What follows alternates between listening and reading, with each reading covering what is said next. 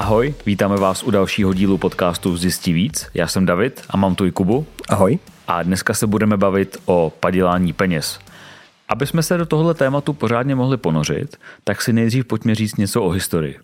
Úplně na začátku, a teď z našeho hlediska je to řádově 10 tisíc let před naším letopočtem, kdy ty skupiny byly hodně malý, tak se každý věnoval všemu a nebyla vlastně potřeba nějaký transakční směny něco za něco. Prostě někdo ulovil a zbytek té tlupy měl hlad, tak mu to jídlo prostě dal, protože příště, když si měl hlad ty a on něco ulovil, tak jste si to prostě navzájem věnovali. Ale potom, a to jsme někdy v nějakým šestým tisíciletí před naším letopočtem, začíná docházet k něčemu, čemu dneska říkáme dělba práce. Jeden si uvědomil, že dělá líp to, druhý ono a věnovali se jenom svým specifickým činnostem. Zároveň tam dochází díky posunu v zemědělství k velkému nárůstu počtu lidí v těch skupinách a tam ti vzniká potřeba té skutečné směny, protože ty vyrábíš nebo pěstuješ nebo chováš jenom nějaký určitý výstup a potřebuješ výstupy práce všech ostatních a zároveň je vás tam díky posunu v zemědělství už hodně na to, aby si se všema měl vztah založený na té čistý, nezištní lásce, kdy si dáváte věci, protože je prostě potřebujete. A najednou se tam objevují ty transakce něco za něco a teď tam narážíš na takový praktický problémy, jakože když pěstuješ pšenici a někdo jiný chová krávu, tak vy spolu sice můžete obchodovat, ale on nepotřebuje tolik pšenice, aby mu to vynahradilo celou jednu krávu a pro tebe zase, když ti dá jenom čtvrtku krávy, tak ty z toho moc mlíka nevyprodukuješ. Takže velmi rychle tenhle směný obchod přechází k něčemu, čemu dneska říkáme komoditní platby.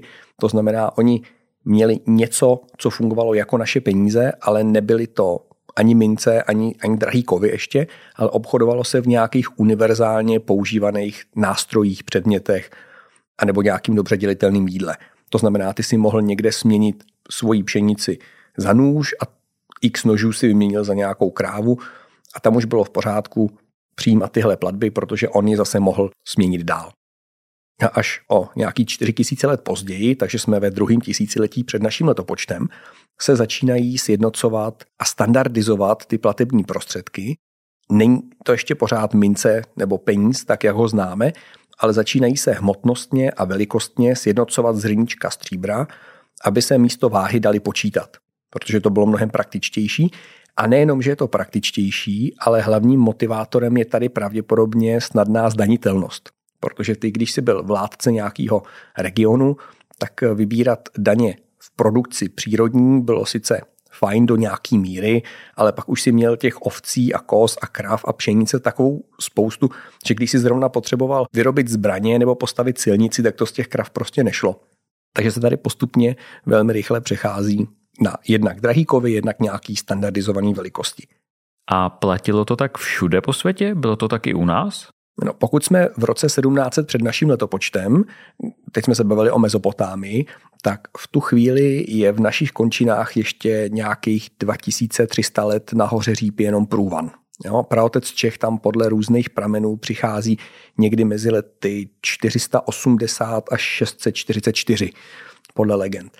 To znamená, tady jsme 1700 před naším letopočtem a on přichází až jako v pátým, šestým nebo sedmým našeho letopočtu a až v nějakým devátým anebo sedmým, podle toho, jaký pramen bereš, buď v devátém století před naším letopočtem v Číně, anebo sedmým století před naším letopočtem v Malé Ázii, což je dnešní Turecko, vzniká něco, čemu bychom skutečně už mohli říkat mince toho našeho střihu.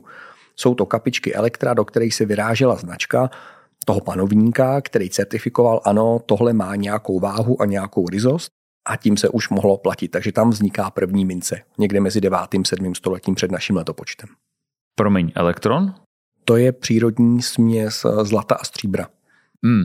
Mimochodem tím, že šlo víc o váhu toho kovu, než o nějakou velikost a značku, tak eh, to se dochovalo až do dneška, protože spousta měn se jmenuje podle váhových jednotek. Všechny nás napadne Libra, ale i takové věci jako šekel nebo peso jsou starý váhové jednotky. Tady se může zdát, že ten problém směny je vyřešený a že mezinárodní obchod může existovat, ale právě dochází k tomu, že ve chvíli, kdy si vydáváš jako panovník nějaký svoje platidlo a neustále, zejména kvůli válkám, potřebuješ mít víc a víc peněz, tak ti to trošku láká to šidit. Jo, ty máš toho kovu jenom nějaký omezený množství, což je mimochodem ta příčina toho, proč to má nějakou hodnotu. A teď přemýšlíš, jak by si jich mohl vyprodukovat víc. A ty doly těží jenom nějaký určitý množství. Takže co tě napadne jako první, že trošku ošidíš ten kov. To znamená, že eh, jedno z prvních padělání v historii se dělo přímo u toho zdroje vydávání. Přesně tak. A teď vznikal problém s tím, že tu opravdickou rizí měnu by mezi sebou ty jednotlivé regiony akceptovali rádi. Dokonce už velmi brzo, někde okolo přelomu našich letopočtů, začíná vznikat nějaký směný kurz mezi těma jednotlivými měnama. Problém je, že ten je stanovený k té rizí nefalšovaný měně. A teď pokud si jedna strana všimla, že ten panovník do toho přimíchává místo zlata měď, tak ti najednou ty obchodníci přestali akceptovat tu měnu a celý ten systém se trošičku hroutí. No tak to jsou mince, ale co bankovky? Ty vznikly v podobné době? Vůbec ne. První bankovku jako takovou máme v Číně až v 11. století našeho letopočtu. Proč až tak pozdě? Protože to vyžadovalo extrémní důvěru mezi lidma a tím státním zřízením, která do té doby prostě nemohla existovat. Bankovka tím, že nemá sama o sobě žádnou hodnotu, tak ty musíš věřit nějaký bance nebo státu nebo nějaký instituci, která kryje tu hodnotu, že ti ji vydá. Bankovka je nesmírně praktická a vlastně vznikla tak, že ty, když jsi si do banky uložil nějaký peníze a ona ti dala potvrzení, tak pro tebe bylo na cestách mnohem bezpečnější si zašít do kabátu jenom to potvrzení a pak už byl jenom krok k tomu, že se mezi sebou domluvilo víc bank na různých koncích té říše a ty si cestoval jenom s tím potvrzením a oni si pak vypořádali ve velkém objemu ty závazky vůči sobě, který už může panovník chránit, to už je velký převoz hodnot. V Číně to bylo už v 11. století a v Evropě dokonce až v 17. století. Bylo to v roce 1661 ve Švédsku a bylo to trošku z nutnosti, protože Švédové tou dobou vydávali měděný mince. Měď měla neskutečnou hodnotu, protože byla na rozdíl od stříbra a zlata ještě dostatečně tvrdá na to, aby si z ní mohl něco vyrobit a zároveň byla stejně vzácná tou dobou. Jsou dokonce období, kdy měď měla trošku větší hodnotu než zlato, stejně jako stříbro mývalo větší hodnotu než zlato. A Švédové z toho vyráběli mince, a pak se objevily nové postupy v 17. století, kterým se začalo těžit obrovské množství jednoduchým způsobem mědi. Takže cena té mědi extrémně klesla. Stát na to nereagoval, takže vydával pořád měděný mince a museli vydávat větší a větší. A poslední mince, která se v druhé polovině 17. století vydávala, tak měla velikost 100 x 70 cm. Byla to měděná deska o velikosti klasické pracovní desky stolu, takže to muselo být super praktický. Platilo se tedy měděnými paletami. Ano, ale pořád to splňuje definici mince. Jo? Švédové byli první, kdo řekl, tak pojďme přeskočit nějaký vývojový stupň a rovnou uděláme, eh, uděláme papírový peníze, protože jejich bankovní systém už tehdy fungoval velmi dobře, takže jejich státní banka začala vydávat první peníze. Já si myslím, že to byl výborný krok, protože komu by se asi chtělo, když jde na nákup do obchodu, tak se budou mít čtyři kamarády, kteří mu pomůžou níst ty peníze, kterýma zaplatí. to by si potřeboval mnohem více než čtyři kamarády. Pojďme se teďka zaměřit na to samotné padělání. Jak to bylo u mincí? U padělání musíme vždycky rozlišovat, jestli se ho dopouští ten uživatel, to znamená my jako lidi, kteří s těma penězma platíme, anebo ten emitent, ať už je to banka nebo stát, protože ty byli v úplně stejném pokušení jako my. My už jsme to nakousli, že se tam přilívala měď místo zlata, ono to do určitého množství není poznat a mimochodem z toho pochází ten zvyk kousat do mincí, jestli si viděl v pohádkách někdy. Že dostaneš zlatou minci a kousneš do ní. A to je proto, že když je opravdu zlatá, tak v ní necháš zubama velmi snadno v ryb. Pokud je v ní měď, tak je to obráceně a bolí to a není, není pravá nejenom, že se tam přelívala měď, ale dokonce se dělaly úplný falsifikáty, že se vzala olověná mince nebo ocelová mince a jenom se skutečně pozlatila. Tohle se používalo hlavně, když si platil směrem ven. Ve svém oběhu to nechceš, ale naopak, pokud ti někdo donutí platit nějaký váleční reparace, tak vyrobíš spoustu malých ocelových minciček, které nemají žádnou hodnotu, té protistraně to nepomůže, na první dobrou to nepozná, takže jim to odvezeš a máš vlastně vyřešeno, jsou jenom pozlacení.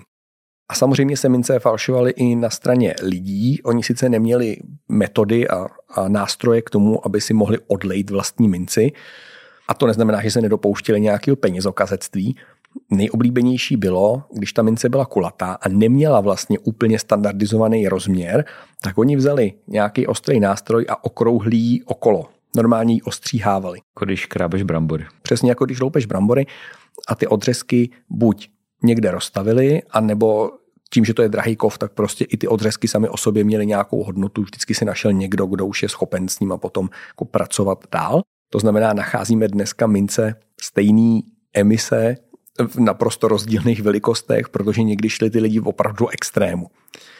Tomuhle se dá zabránit snadno a naše vlastní mince třeba nesou pozůstatky tohohle byt jenom estetický, protože česká koruna nemá v mincích žádný drahý kov, tak eh, když si všimneš, jak zubatý okraj má 10 koruna nebo hranatý okraj má 20 koruna, tak to je přesně pozůstatek toho, co se dělalo na historických mincích právě proto, aby nešli okrajovat, protože ve chvíli, kdy ty zuby si okrájel, tak to bylo velmi snadno poznat. Takže dneska už tam ty vroubky slouží jen jako připomínka historie. Ano, dneska je to jenom odkaz k tomu, co se na mincích dělalo dřív. Česká koruna nemá v mincích žádný drahý kovy, takže tam to nemá absolutně smysl je okrajovat. A z čeho jsou ty české mince? České mince mají vždycky základ v galvanicky pokovený oceli. Stříbrné mince jsou prostě jenom ocel. Ty mince, které jsou zlatý, to znamená eh, buď 20 anebo vnitřek 50 koruny, tak to je slitina mědi a zinku. A hnědý mince, to znamená 10 koruna a vnější okraj 50 koruny jsou měď. Jsou tenoučce poměděný, pozor, není ten celý okraj z mědi, ale je to pořád ocelový vnitřek a jenom je tam velmi tenoučká vrstva nějakého pokovení, a když ji zahrabeš a zase ji za pár let vykopeš, tak česká mince nevydrží ani několik let v zemi. Jo, po dvou, třech letech ta mince je jako znehodnocena. Takže abychom tuto část schrnuli, naši milí posluchači, mince není potřeba okrajovat. Ano, neukrajujte deseti koruny. Kubo, pojďme si říct eh, takovou hypotetickou situaci. Co kdyby ta naše 20 koruna byla ze zlata? Jakou by měla hodnotu? Můžeme to spočítat eh, ve chvíli, kdy za poslední měsíc i vlivem mezinárodních událostí je cena zlata nějakých milion 360 tisíc korun za kilogram a teď se investorům jiží vlasy, že nepoužívám trojskou unci, ale kilogram, to se bude líp počítat. Tak máš 1360 za gram a 20 korun váží 8,43 gramů, to znamená, že by měla skoro přesně hodnotu 11 tisíc. Ale pozor, to je investiční zlato. Když by si s takovou mincí přišel do výkupu zlata, tak ti to dají 4 tisíce korun a pošlou tě domů. Tak, to máme mince. Pojďme si teďka říct něco o padělání bankovek. A dáme si to rovnou na příkladech. V roce 1876 existoval pán, ten se jmenoval Ben Boyd a ten pracoval jako rytec, který vyráběl ty raznice pro americký dolar. Oni ty raznice nevydrží dlouho, to znamená, potřebovali pořád nový, takže to byl jako konstantní job, full-time zaměstnání. A on kromě toho, že ryl pro stát, tak ryl i pro sebe a vyráběl velmi kvalitní falzifikáty dolaru. Přestože tam je spousta dalších překážek, ty musíš sehnat správný papír, správný barvy a podobně, ale to už ten jeho tým zvládl a on jim ryl ty raznice, takže to bylo k nerozeznání.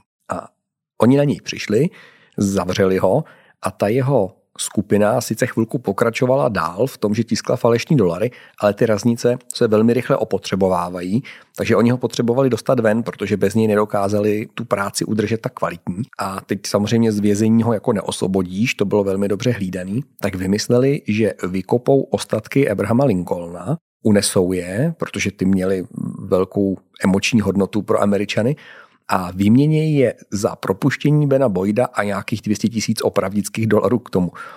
A ten plán skutečně existoval, ale ve chvíli, kdy přišli na hřbitov a začali kopat, tak je sebrali a odsedili si to všichni doplna. Kubo, možná bychom mohli říct, protože dneska, když se řekne tisknutí peněz, tak já si představuju ty rotační tiskárny, jak jako plivou ty peníze a ty tady mluvíš o raznicích, což mi přijde spíš jakoby z mincovnictví. Jak se tehdy tiskly peníze? No, myslím tím raznici ve smyslu lisu. Jo? Tehdy to bylo něco jako tiskařský lis. Když zůstaneme v roce 1876, to je nějaký padělatelsky významný letopočet, tak tou dobou se do Ameriky přistěhovává pan Ninger, Emanuel Ninger, a to je pero kreslíř. A on nedokáže ty padělky tisknout, ale kreslí tak výborně, že to zvládne i s těma detailama a ty padělky jsou k nerozpoznání. On je opravdu kreslí.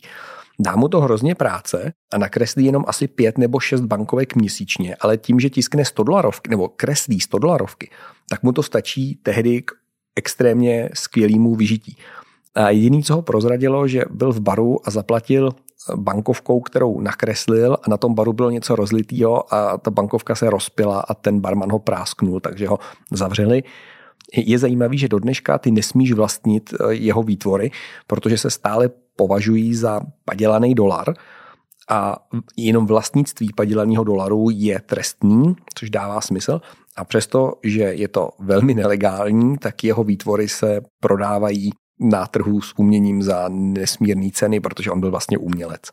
To jsem se právě chtěl zeptat, jestli i v tom případě, že to je umělecký a sběratelský předmět, tak jestli i to je vlastně proti americkému zákonu. Ano, a dostaneme se k tomu v pozdější části toho dílu, že státy si velmi ostře hlídají tenhle segment svých pravomocí. Pokud si stát vydává svoje peníze, tak je velmi nekompromisní v tom, když mu je někdo padělá a umění, neumění, je to prostě padělek dolaru, který mimochodem by byl pořád dneska jako zaměnitelný. Jo? Ono jde vlastně o to, že tam měna furt funguje, že jo? takže na rozdíl od spousty jiných bankovek a mincí, které už neplatí a jsou prodávaný ve sběratelství, tak vlastně tady to nejde, protože dolar furt platí. Přesně tak. Sice je vidět, že to je stará bankovka, ale teoreticky je pořád platná. Když potom poskočíme o nějakých 50 let, tak v roce 1924 jsme v Portugalsku, kde nějaký pan Rice zjistil, že falšovat bankovky je hrozná práce a pořádně jim to nejde. On měl svoji tiskařskou dílnu, ale tehdy už jsou bankovky na poměrně vysoký úrovni, ty ochranné prvky už tam jsou, takže ty musíš perfektně trefit papír, musíš perfektně trefit barvy, musíš mít výbornou raznici a celý to sehnat dohromady už tou dobou bylo skoro nemožný. A on si uvědomil, že Portugalsko nemá vlastní tiskárnu a nechává si tisknout bankovky v Holandsku. A napadlo ho, že než falšovat bankovky, což už je těžká disciplína, tak může sfalšovat dokumenty, což jde poměrně dobře. Vydal se do Holandska a tvrdil, že je z portugalské národní banky a objednal si tam emisi extrémního množství opravdových peněz. A vlivem náhody a vlivem poměrně dobrýho propracování mu to skutečně prošlo a oni mu natiskli legální, nerozpoznatelný, to vlastně není padělek, jo? to je jenom jako duplicitní emise peněz. Oni mu natiskli bankovky v hodnotě skoro 2% tehdejšího hrubého domácího produktu. Tehdy to nebylo nikomu v té tiskárně divný proto, že státy už tehdy dělali se svým peněžním systémem eh, různé nekalé věci a on v tom Holandsku předstíral, že ví, že to není OK, že on vlastně tisknul bankovky, které měly stejný čísla jako bankovky, které už existovaly a ta tiskárna se ho jako ptala, jestli, jestli je to v pořádku a on tvrdil, že ano, že to jsou bankovky speciálně určené pro Angolu, což byla portugalská kolonie a že je to v pořádku. A oni věděli, že to je trošku šmelo, ale nebylo to na tehdejší dobu nic podezřelého, obzvlášť od Portugalska, takže mu je prostě natiskli. A on se neprovařil hned, on je skutečně vzal do té Angoly, tam je začal utrácet a způsobil tam neuvěřitelný hospodářský boom a do dneška tam má všude sochy. Oni ho oslavují skutečně jako místní, mecenáš. Ano, místního hrdinu, protože on si tam založil banku a vlastně ta Angola se díky němu začala mít skutečně dobře. A s jídlem rostla chuť a on se provařil až tím, že si chtěl zlegalizovat zpětně tu emisi, takže začal nakupovat akcie Banco de Portugal. A když by byl většinový akcionář, tak by se stal guvernérem banky a tím pádem by mohl zpětně dát razítko na to, že ta emise byla OK, takže by to ani nebyl trestný čin. A ve chvíli, kdy dosáhl, já myslím, že se říká, že měl reálně asi 2 nebo 4% tak portugalský bance to začalo být divný začali vrtat do toho, kdo to vlastně je. Zjistili, že to je propuštěný trestanec z minulosti a pak jim došlo, odkud se ty bankovky berou. No nápad je to v podstatě geniální. Ano, dneska bychom tomu řekli out of the box thinking. A speciální kategorie falšování bankovek jsou války. Už od dob napoleonských válek falšují měnu nepřítele válčící strany. Týká se to napoleonských válek první světový, druhý světový to, co si neuvědomovali, je, že oni sice dlouhodobě tu ekonomiku nepřítele poškozovali, protože mu devalovali měnu, ale krátkodobě mu vlastně hrozně pomohli. A je to věc, která se dneska považuje za naprosto normální, říkáme tomu kvantitativní uvolňování a když někdy dojde k nějakému ozbrojenému konfliktu nebo k nějaký krizi typu koronavirus, tak se rozběhnou tiskárny a dneska si to ty státy dělají sami a říkají tomu měnová politika. Což tehdy samozřejmě netušili, mysleli si, jak strašně to toho nepřítele poškozuje, ale když nacisti přivezli do Londýna eh, velké množství liber falešných, tak tím vlastně krátkodobě pomohli. Je to něco, co ta válkou zkoušená ekonomika krátkodobě potřebuje za cenu toho, že ti potom vznikne procentní inflace, tak to je, to je malá daň. Já jsem na začátku, Kubo, zmiňoval, že jedním z trestů za padělání je dokonce až smrt. Pojďme si teďka něco říct o těch trestech právě za padělání. Státy si už od začátku uvědomovali, jakou škodu by jim působilo, kdyby někdo z obyvatel se chtěl dopouštět penězokazectví. Potřebovali ty tresty nastavit tak, aby byly skutečně odrazující a v naprosté většině států, a teď se bavíme o středověku, kde ty záznamy máme, tak v naprosté většině bylo penězokazectví postavený na úroveň vlasti zrady. Bylo to něco jako, když by si chtěl zabít krále. To znamená, pokud si sfalšoval minci, tak oni tě naprosto exemplárně potrestali. U mužů to bylo čtvrcení, u žen to bylo upalování a Vlastně do dneška se nám to přeneslo i u nás v naší stávající právní úpravě máme tresty za padělání peněz srovnatelný s vraždou. V průměru je to nějaký rok, dva míň, než je průměrný trest za vraždu. Teď si, Kubo, pojďme říct, jak s tím souvisí zlato. Až do nějaký první světové války byla naprostá většina měn na světě vázaná na nějaký podkladový aktivum. Ve většině případů to bylo zlato. A ta bankovka, kterou si měl v peněžence, stvrzovala, že nějaká státní instituce má někde v trezoru uloženou nějakou hodnotu, třeba ve zlatě, jejíž část ta bankovka zastupuje. To znamená, ten papír měl nějakou reálnou hodnotu, byť to třeba nebylo vždycky přímo směnitelný. Ty jako občan si většinou nemohl přijít do té národní banky a říct, dejte mi zpátky to zlato, ale z účetního a mezinárodního hlediska to mělo velmi důležitý dopad, který si za chvíli ukážeme, že ta měna byla fixovaná k nějaký hodnotě. Což má z hlediska občanů výhodu v tom, že stát nemůže vydávat nekrytý peníze, z hlediska státu to má velkou nevýhodu v tom, že stát nemůže vydávat nekrytý peníze a ve chvíli, kdy přišla válka, tak jediná šance, jak tu vojenskou mašinérii uživit a uzbrojit toho nepřítele, bylo překvapivě vydávat nekrytý peníze. To znamená, tady ten standard museli postupně opustit. Většina těch zemí na to šla tak, že neopustila hned krytý zlatem, ale řekla místo toho, že dolar zastupuje dvacetinu unce, tak najednou zastupoval čtyřicetinu unce a šedesátinu unce, až pak jim nezbylo nic jiného, než úplně ustoupit z toho krytí hodnotou a prostě tiskli. A málo která země se k tomu vrátila. My tím, že jsme po první válce až vznikli, tak jsme byli poměrně střídní a na české koruně byla snad od vzniku napsaná věta, že tato bankovka zastupuje 44, a teď abych nekecal, myslím 38 nebo 58 mg zlata. Nikdy nebyla koruna směnitelná. Jo, od, od jejího vzniku si nikdy jako občan nemohl přijít a říct, dejte mi to zlato, ale ta koruna byla pevně vázaná na zlato uložený v trezorech Národní banky. A tady musíme udělat důležitou zastávku u něčeho, čemu říkáme Bretton Woodský systém. To byla věc, která se připravovala od roku 42, ten s něm se uskutečnil v roce 44 a Spojeným státům ve spolupráci s Velkou Británií se povedlo svět přesvědčit, aby opustili krytí svých měn zlatem a přesvědčili je, že krytý zlatem bude jenom dolar a ostatní měny budou navázány na ten dolar, což je vlastně jako by to stejný. Zároveň, aby tomu dodali váhu, tak slíbili, že dolar bude přímo směnitelný za to zlato. Státy s tím souhlasili. Tehdy v průběhu druhé světové války to dávalo docela smysl, protože Evropa byla zdevastovaná a ten dolar tehdy představoval poměrně zajímavou tvrdou měnu.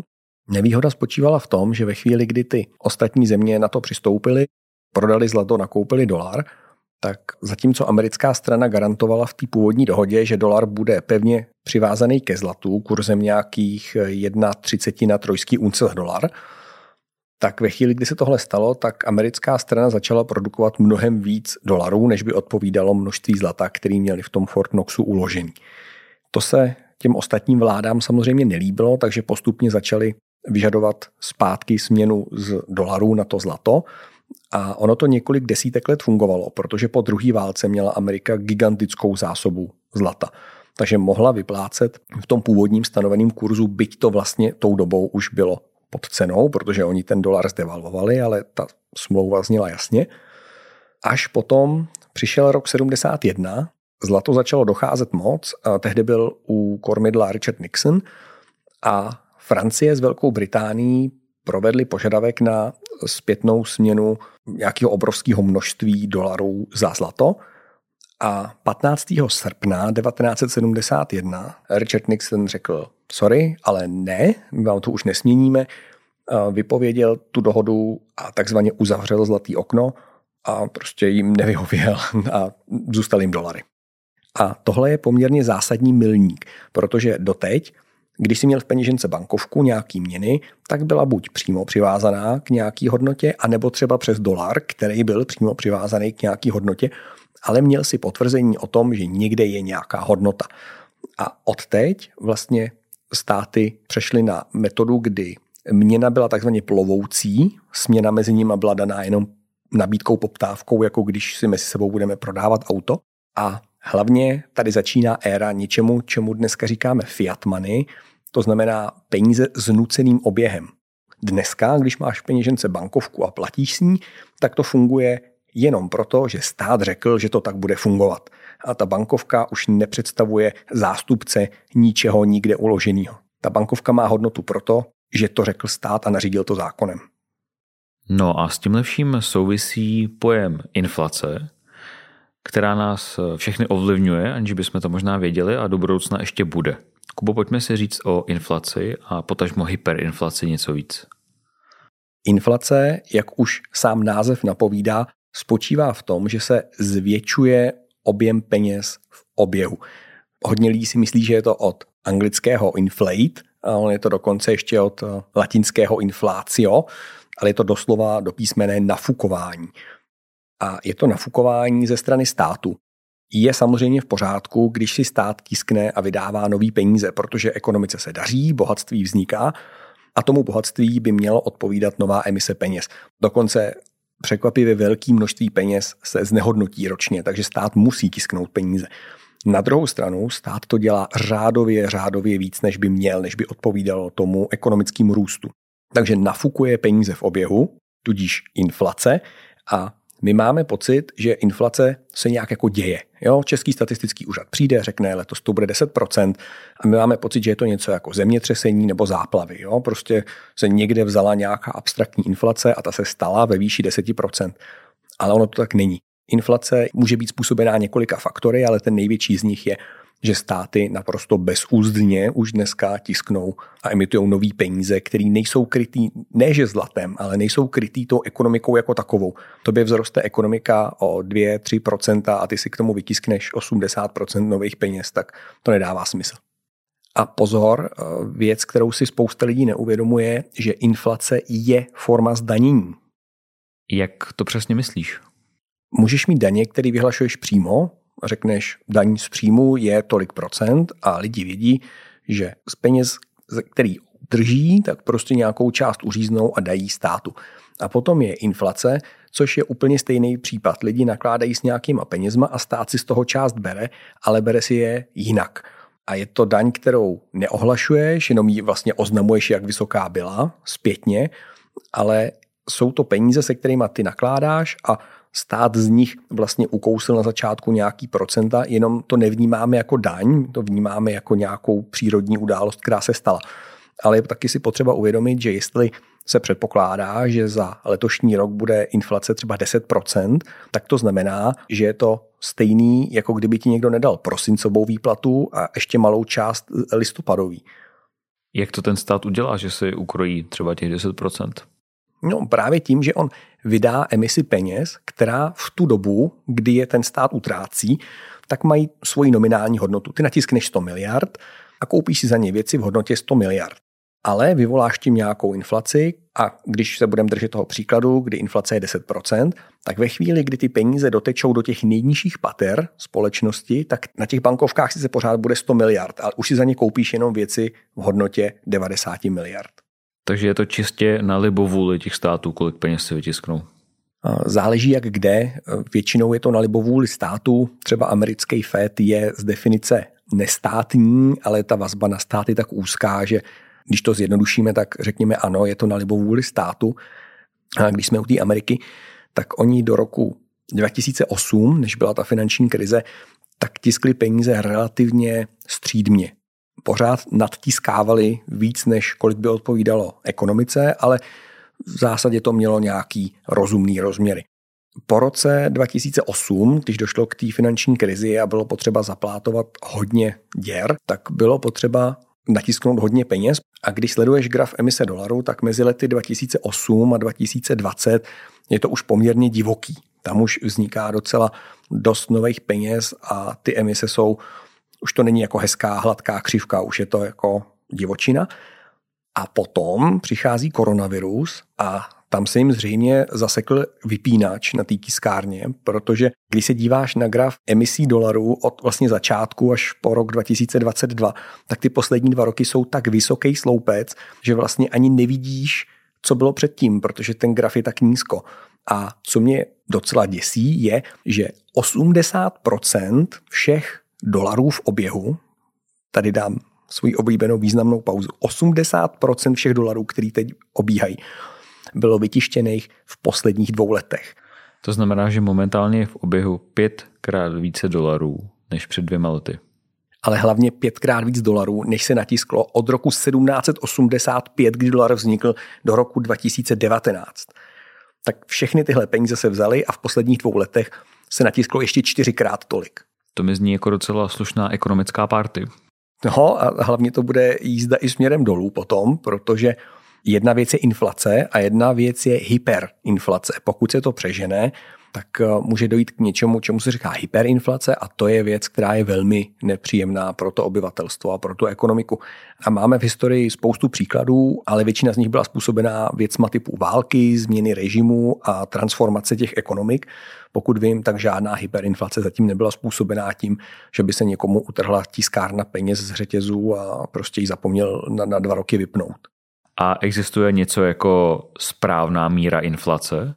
No, když se podíváš do cílů České národní banky, tak zjistíš, že ona takzvaně cíluje na to, aby inflace byla 2%. A teď existuje spousta lidí, která říká za A, proč 2%? To není ani moc ničím odůvodněný. To se prostě někde před 30 lety se řeklo, pojďme zkusit dělat 2% a většina systémů se toho chytla. Ani Národní banka to nikde neobsvětluje, ani ekonomové moc ti jako neodpoví na to, proč 2%. A dokonce existují i ekonomické směry, které říkají, proč inflace. Jo? Můžeš stejně tak mít deflační ekonomiku. A Ekonomové, kteří jsou aktuálně u kormidla, tak říkají, Ježíš Maria ne, když slyší slovo deflace, tak se křižují a říkají, ve chvíli, kdyby lidem rostla hodnota peněz, tak budou odkládat svou spotřebu. Oni se bojí toho, že by si si řekl, nekoupím si letos ten nový iPhone, počkám rok a pak si ho koupím, protože pro mě bude levnější. Ale to si neřekl nikdy nikdo a tahle obava z deflační spirály je spoustu, spoustukrát už odstraněná, vyvrácená kde by to mohlo mít drobný dopad, jsou třeba trhy s nemovitostma, ale rozhodně ne tak, že by nastal kolaps ekonomiky, jak eh, inflační ekonomové předpokládají.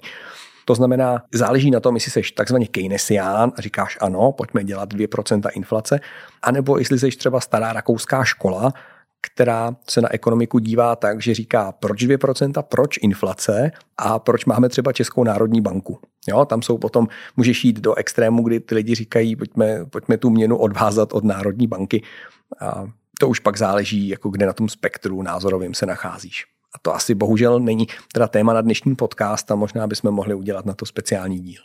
OK, takže vypadá to, že téma do jednoho z příštích dílů máme. A teďka se pojďme podívat na hyperinflaci která zní podstatně hrozivěji než inflace. Hyperinflace je vlastně úplně to stejný, kdy množství peněz v oběhu neodpovídá výkonu ekonomiky, ale většinou nevzniká tak, že by stát vydával moc peněz, a nebo ano, ale to ještě kombinace s tím, že se ti zároveň zcvrkne ta podkladová ekonomika. Například ta asi nejtypičtější, když se řekne hyperinflace, co napadne každýho, Výmarská republika po první světové válce. To bylo dané jednak tím, že v rámci té vojenské mašinérie oni vydávali hodně marek a zároveň tím, že na konci první světové války oni byli skutečně jako srovnaný se zemí, tak eh, se zároveň tomu obrovskému vydanému množství odpovídalo naprostý minimum nějakých reálných hodnot v tom státě.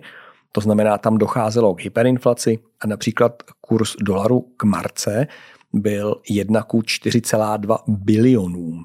Jako 4200 miliard marek za jeden dolar. A docházelo tam k tomu, že měli razítka s šesti nulama a ty si prostě chodil s tisíci markama, oni ti to přeráželi na miliardové marky a když jsi šel na nákup, tak si skutečně nesl koš.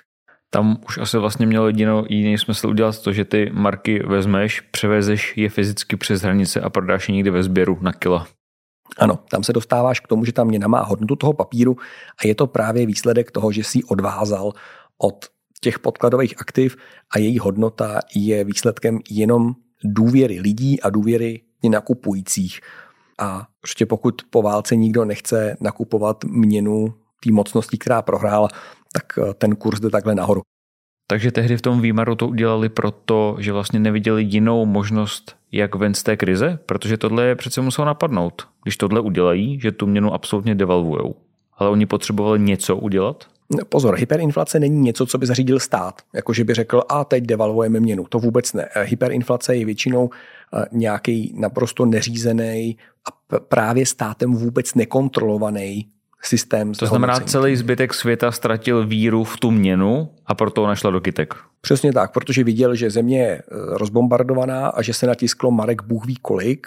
Jo, prostě během války všichni tisknou peníze, takže skutečně nikdo ji nechtěl, nikdo ji nevěřil, ani ty obchodníci ji nevěřili, to znamená, ty jsi šel koupit eh, housku, která stála koš Marek a než si došel, tak ona stála jeden a půl koše marek, protože ten, ten pád byl strmej a jeden z průvodních jevů hyperinflace je, že je tak neřízená, že za extrémně krátký časový úsek se ti ta měna může znehodnotit klidně několika řádově.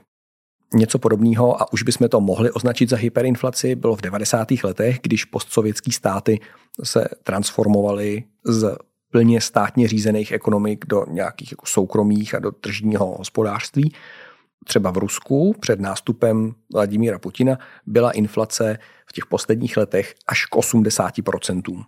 Stejně tak jugoslávský dinár, který byl dlouhou dobu poměrně stabilní měna, tak při transformaci ekonomiky v 90. letech se dokonce vydával státem v miliardovém nominálu, že si měl miliard dinárovou bankovku. A asi úplně nejflagrantnější případ, který ještě daleko přesahoval tu strašnou bídu z nouzí, kterou zažila Výmarská republika po první válce, zažilo Zimbabwe v roce 2007 a 2008. A to jenom vlivem některých kroků Mugabeho vlády. A ty pohnutky a ty, ty důvody, které k tomu vedly, jsou poměrně komplikovaný. Někdy na začátku roku 2007 varoval Mezinárodní měnový fond, že Zimbabwe, který do té doby mělo poměrně raketově rostoucí zdravou ekonomiku, že se řítí do inflace, která by mohla dosáhnout až 100 000 procent. Nakonec se ukázalo, že už v polovině roku 2007 to bylo 2,2 milionů procent. My se bojíme toho, že nám příští rok inflace vyleze na 10 až 15 tady měli 2,2 milionů procent. A v srpnu 2008 to dokonce vystřelo na 11 milionů procent to už vláda říkala, musíme to začít řešit pomalu. Udělala měnovou reformu, která byla poměrně nešťastná, protože směnili nový dolar za starý v poměru 1 ku 10 miliardám. Takže si umíš představit, co lidem zbylo.